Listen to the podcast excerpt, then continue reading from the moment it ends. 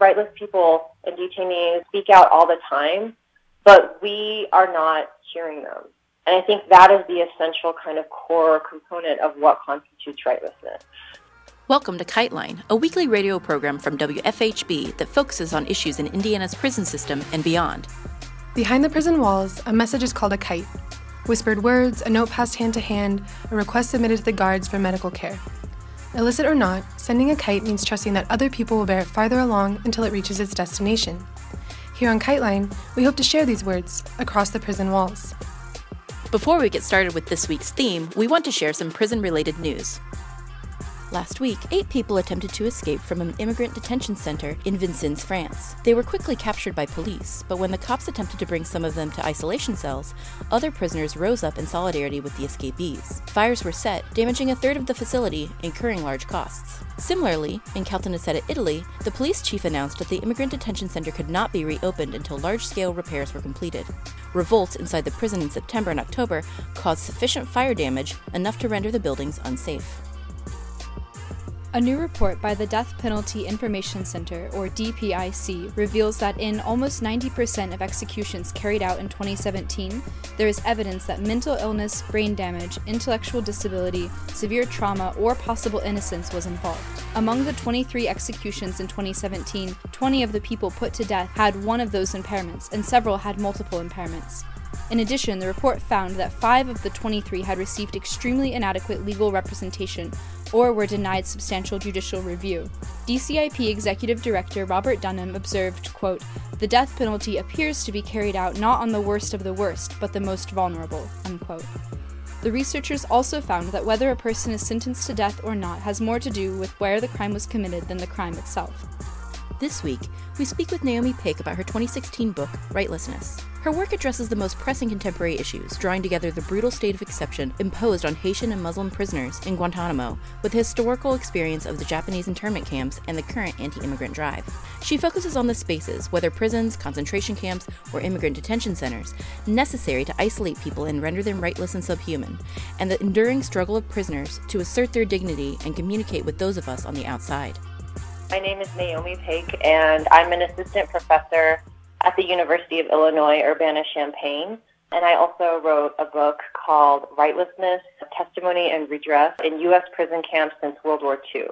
The U.S. state has created what I call rightless people by imprisoning them in camps. And it focuses on camps from the mid 20th century to the present, specifically Japanese American internment, then HIV positive Haitian refugees who were detained at Guantanamo in the early 1990s, and enemy combatants detained at Guantanamo under the War on Terror. In terms of the specific histories of each of the three sites that I look at, so I look at Japanese American internment, which is a pretty well known chapter in U.S. history, but I look at it from a slightly different angle.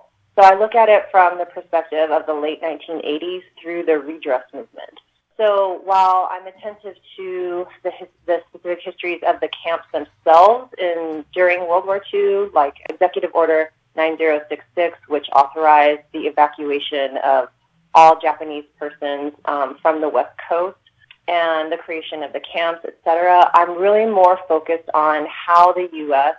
state and how the U.S. society has grappled with this blatant history of explicit racism against a particular group and how that history then gets woven back in as a historic mistake that um, enables Japanese Americans to get formal redress from the U.S. state in the form of $20,000, as well as a formal apology from the United States government for, you know, this uh, for, for this gross violation of their rights.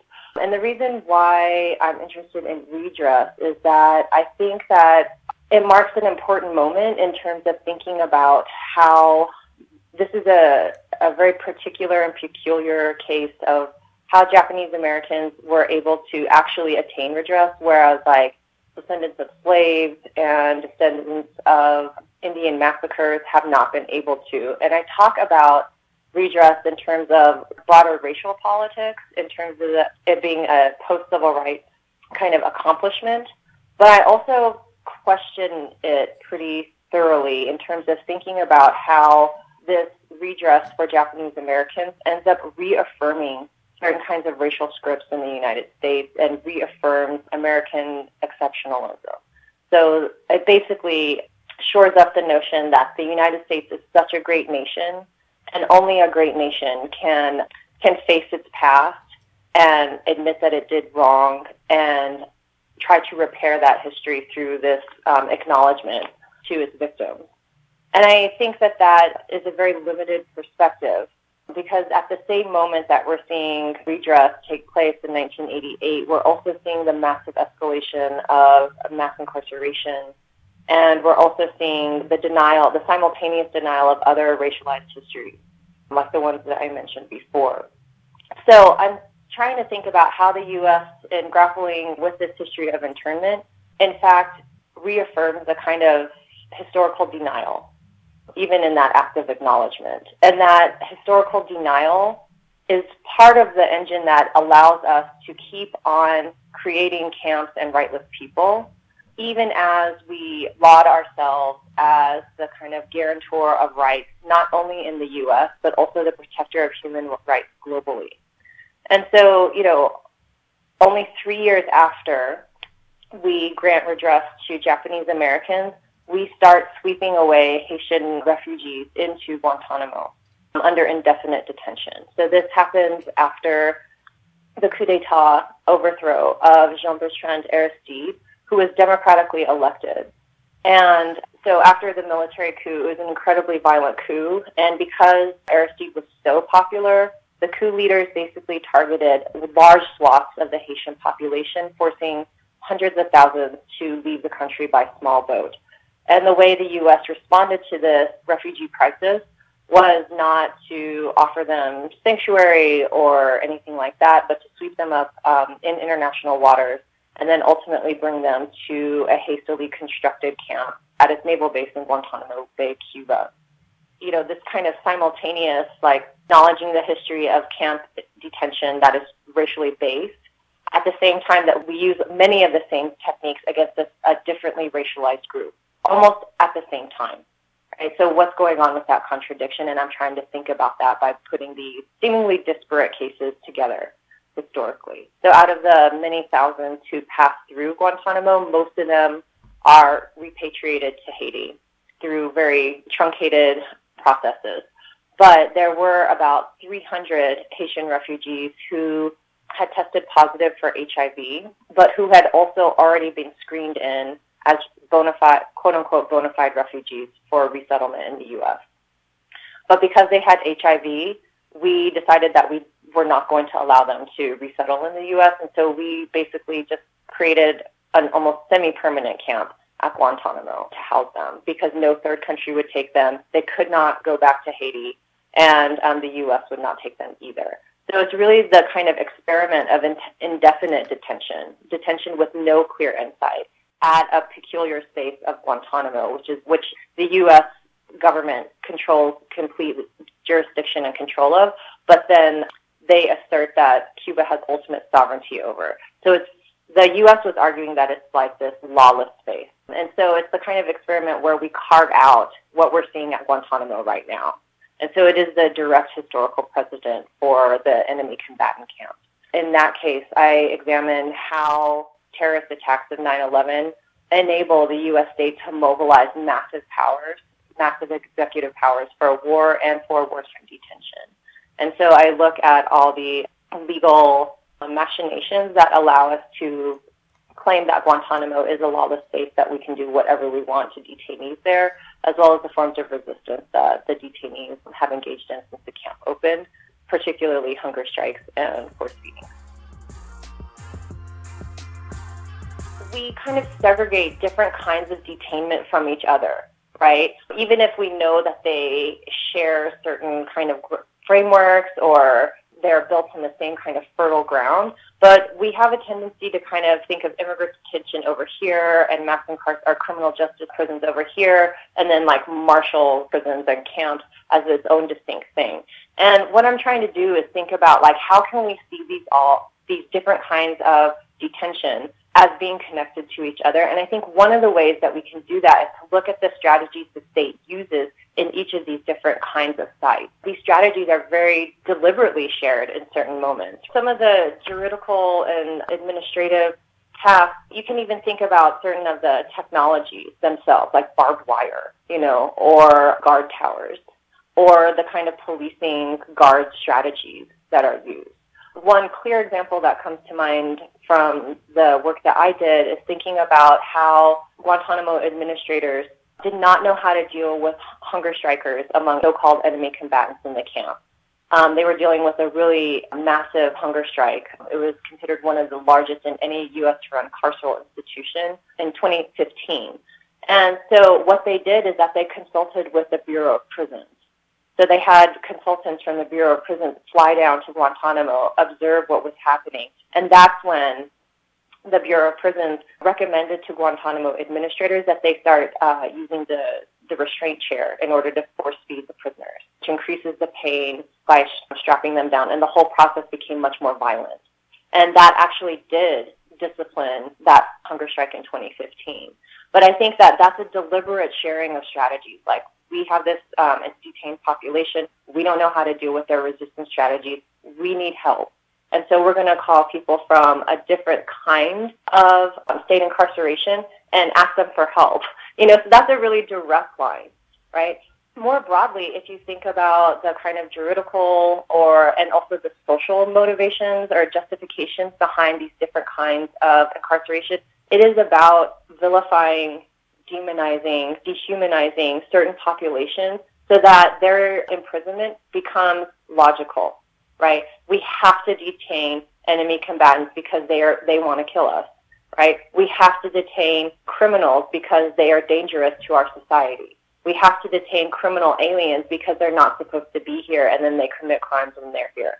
Or actually, their mere presence in the United States is a crime, right? So it's like you have these kinds of engines of racialized dehumanization that then get codified into law, right? So like for Japanese American internment, we think about how they were considered enemy aliens, right? And that justifies their sweeping away into these desert camps.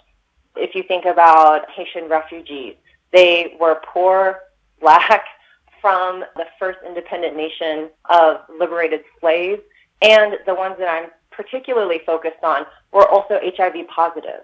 So they have all these layers, right, of like loaded categories um, layered upon them right? And then with enemy combatants, 9/11 was an incredibly deep reservoir of justifications for performing all kinds of violence around the world, which we still have today. But I think that you know these these strategies are things that these are the ways that we can connect these disparate kinds of detention and removal. It is that removal from the rest of us that constitutes kind of the shared ground of what I'm looking at, the shared ground of what makes a rightless person rightless. And so if you think about Japanese American internment, they were taken away from their homes on the West Coast and put into kind of remote uh, camps in the U.S. desert West and then also in swamplands in Arkansas. But those camps are still within U.S. territory, and I feel like that is a significant shift that I'm trying to trace, which also kind of brings greater nuance to the U.S.'s strategies for justifying this kind of detainment, right? So under Japanese American internment, we have explicit racism. Um, it, it names um, persons of J- Japanese ancestry as their target. And then it also removes them, but removes them to peculiar spaces in the United States. So some of them were on uh, formal U.S. territory, but some of them were also built on native lands right, against the wishes of the native people, the native nations, against their desires to have these camps built on their um, territory. But there's there's still this like removal from the rest of society. They are isolated. They are surrounded by barbed wire. There's not movement from the camp to the outside of the camp except under certain conditions, etc. One of the innovations that the U.S. comes up with, which I think is related to this kind of confrontation with its past, which wasn't actually a confrontation with its past, is that it starts siting these seemingly exceptional camps outside of U.S. state territory. And so I think the space of Guantanamo is interesting for me because it shows how layered imperial histories then become useful for the United States what's important in terms of the legal history is that the U.S. could say that Guantanamo, because it was under complete U.S. jurisdiction and control, but under ultimate Cuban sovereignty, that it was not ruled by U.S. law and was beyond the reach of U.S. courts, but the Cuban government also had no control over it either. So it was beyond the reach of Cuban courts and Cuban law and any international agreements either state had signed. It becomes a kind of exceptionalized space in that way. But that history between this divide between the U.S. and Cuba is rooted all the way back to the 19th century, to the Spanish American War. I feel like for that precedent of imperial history at the kind of height of explicit U.S. empire then gets distilled even in the 21st century to make this special, peculiar space that's not within the U.S. but is definitely of the U.S. That beca- then becomes a useful site for sweeping people away from the reach of any kind of social or political community that can guarantee the detainees' rights. The reason why the U.S. chose Guantanamo as the quote unquote least worst place as the site for indefinite detention is precisely because of this layered imperial history that ostensibly makes Guantanamo beyond the reach of law. I kind of rub up against the assertion that Guantanamo is a lawless space because if you look at it carefully, you actually see that Guantanamo is highly regulated in terms of legal regulations. So, for example, you know, if a soldier commits a crime against a U.S. citizen, then he he or she will be held accountable for it through military law.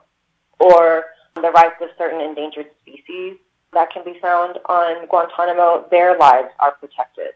So, you know, if there's a certain kind of iguana, this endangered species of iguana is crossing the road, then the military vehicle has to stop and wait for the iguana to pass through before it can continue. And yet the lives of the detainees who are held there are not ostensibly covered by any law, so we can do whatever we want there obviously presents a lot of challenges for detainees to legally assert their rights and to resist their indefinite detention beyond due process. And this is one of the core questions at the center of the Haitian case and um, also the enemy combatants. Despite the U.S.'s assertions that it can do whatever it wants with this space, that's not in fact entirely true. So, like the very archives that I'm looking at to examine rightlessness and camps is rooted in legal archives that were produced by these detainees suing the U.S. government for their freedom or suing the U.S. government for some of their rights, at least some kind of recognition. There are legal strategies that detainees at Guantanamo have used, right? And they have been recognized by the courts. So it is through the courts that the 300 HIV positive Haitian refugees were able to find their release. Also, it is through the courts that habeas corpus was recognized as a right that detainees have at Guantanamo under the War on Terror. So we have like three key Supreme Court cases, Rasul v. Bush, Hamdan v. Rumsfeld, and Boumediene v. Bush, right? And so these acts are really important in that, this, in that they say that, you know, these detainees should have habeas corpus, right? But at the same time, that recognition of their due process and their status as legal subjects is always attenuated because still the U.S. asserts complete control over the, the conditions of their detention, what that recognition looks like, et cetera, et cetera. So the U.S. is constantly adapting to the different challenges that these detainees present them, right? So it'll find like uh, a ways around actually giving them full procedural rights. So, for example, um, in the latest Guantanamo case, after the Rasul v. Bush decision, which said that detainees should have habeas corpus, they need to know why they're being detained specifically, not as a blanket form of you're a terrorist, therefore you have to be here, but specifically what are you being charged with. We came up with um, kangaroo courts that took about that that were very very swift. It's like basically the U.S. would claim you're being charged with conspiracy to commit terrorism and aiding and abetting terrorism against the United States or something like that. The hearings would be very very swift, like a couple of minutes each, and then you know then we would say, okay, we've told them their charges. Um, we affirm that they are properly detained here, that we have reason for it, and so that constitutes habeas corpus. But that's not actual real due process, right? Because it's not an actual procedure in which they had their full rights recognized to them, right? So they had, instead of having a lawyer, they had a military official. Instead of having, you know, protected rights of counsel, their counsel could actually use anything that they said against them in that kangaroo court. Do you see what I'm saying? So it's like we can say that, okay, now we've given them habeas without actually giving them habeas. The U.S. is very nuanced. It is very adaptable. It is very flexible in maintaining its power to um, detain people in different situations. So I think what is equally important to the juridical challenges um, against their indefinite detention are the on the ground kind of challenges to their detention. So um, in all of these different kinds of sites, and also not just these camps, but in um, sites of detention more broadly, you will see really creative ways of resisting of the state. You can have things as radical as like hunger strikes and organized mobilizations. The Haitian refugees, for example, had their own marches and demonstrations where they would just dress in white and march around the field, right? Just to say, show to their camp administrators that we do not belong here we need to be let go. It was a totally peaceful demonstration that was met with incredible violence by the guards, like with dogs and billy clubs and military equipment. In the war on terror camps, we see prolonged hunger strikes by certain detainees that they refuse to eat until they are released.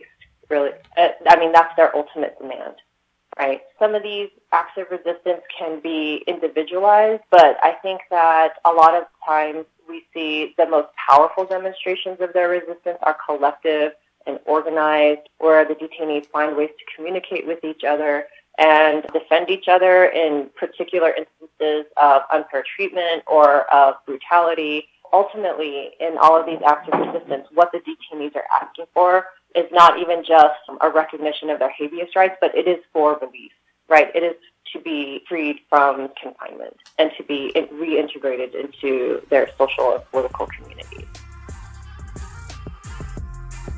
I'm defining rightlessness in multiple means. So one is the removal from the rest of us, which means that the rest of us often don't know what's even happening to them. So we can't like stand up for those people's rights either, and those people can't call on us to force the state to stop doing what it's doing to them. But the one of the other central facets of rightlessness for me is the inability to be heard, not mattering and not being worth listening to. So even though rightless people speak all the time, they're trying to communicate with us all the time through multiple means not just by speaking out literally or writing letters or um, writing other kinds of documents, poetry, memoirs, things like this, but the, and um, creating art, right? They speak, and even these protests we can see as a form of communication to us, right? Like even hunger strikes, I think, are a form of communication. Rightless people and detainees speak out all the time, but we are not hearing them. And I think that is the essential kind of core component of what constitutes rightlessness. But despite the fact that they speak out all the time, even though there's no guarantee that anyone is listening, they continue to testify to their experience. And I think that's a really important mode of resistance for them. But it's also a mode of kind of articulating and coming to understand what does it mean to be a person swept away from the rest of their social and political communities, right? So they're actually interpreting for us what it means to not have one's rights recognized, what it means to be um, isolated from any kind of community that could stand up for them. And I think that's one of the central questions that I'm interested in. So what, what are they saying about that experience? So if you think of agency and structure as being related to each other, even under such restrictive structures, they're still able to carve out ways to mobilize amongst each other, to communicate to those of us on the outside who actually want to do something about their detention. And it's also through the testimony that they're calling out the state for its own hypocrisies, for its own failures, despite the U.S.'s reputation as a great nation that stands up for the human rights of everyone around the world. And it's pointing out that that is in fact not the case for certain kinds of people, including them. So they're also giving us like a critical lens and an analysis to understand state power and how it can move through multiple modalities. A lot of the times, the only place you're going to find the archives of rightless people speaking or communicating is in the archives of the state themselves, which are not entirely trustworthy archives, especially when you're talking about demonized populations. In the current Guantanamo camps, we've come up with different sorts of kangaroo courts. Well, the transcripts of those kangaroo courts are completely unreliable, and yet that's what I have to work with. So I had to kind of, I read through many pages of documents of these kangaroo courts, and in many of those records, the detainees don't speak at all. So I'm interested when they actually speak through um, these kangaroo courts, what is it that they're saying, other than saying that I am innocent and I shouldn't be detained here. And so I'm looking through those for those moments where they kind of break the frame of that juridical structure. Because the structure of a trial or a deposition is this question and answer kind of structure, they're not allowed to really tell their stories as if they were just, you know, talking to one of us, as if they were just providing their own witnessing to what what they were going through. So I'm trying to think about how do they testify to their experience without those um, constraints by the state? And then what do they say? And then how can we read these different kinds of modalities of communicating, of trying to communicate with us, like the rest of us on the outside, you know, um, like, uh, how, how do we read the archives of the state against these archives, non-state archives, basically? And how can we, um, how does that, uh, what they say beyond the state, like through cultural production, how can that influence the way we read what they're allowed to say um, in these more juridical settings?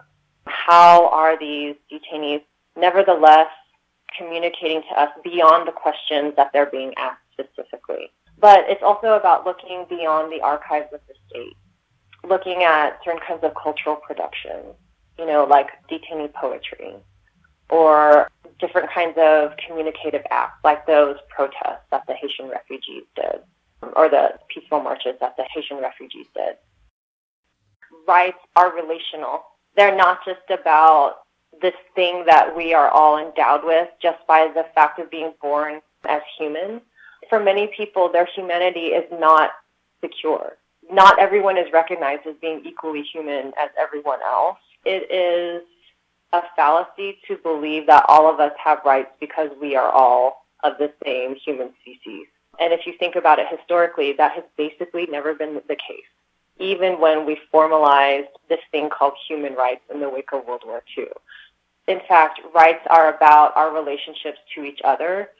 And one of the quandaries that I'm kind of thinking about is how my rights as a rightful person who's, you know, incredibly privileged and a U.S. citizen and all this kind of stuff, how my rights are secured through the deprivation or the rightlessness of other kinds of people. So my safety and my rights are secured by keeping terrorist enemies, quote unquote, under massive detention and other forms of state violence. Or that the rights of U.S. citizens under World War II were kept safer and were secured through the mass imprisonment of Japanese Americans and Japanese residents, or that the health and safety of the nation was secured by keeping a mere 300 HIV positive refugees out of the U.S. If we actually are invested in seeing different kinds of incarcerated populations actually having rights, then it is on us to recognize how our rightfulness is deeply embedded in their rightlessness we actually have not just like some kind of amorphous moral responsibility to see ourselves as connected to them, but we have a political responsibility, not just for them, but also for ourselves to see ourselves in relation to them. This has been Kiteline. Anyone affected by the prison system in any form is welcome to write us via our P.O. Box, Kiteline Radio, P.O. Box 2422, Bloomington, Indiana 47402. You can hear previous episodes of our show or get more information on the prisoners or stories covered on KiteLine at our website, kitelineradio.noblogs.org. KiteLine is intended as a means of communication between people across prison walls. We are not responsible for all views expressed on the program. Join us every Friday at 5:30 p.m. for more stories, news, and insights about the impact of prison on our communities.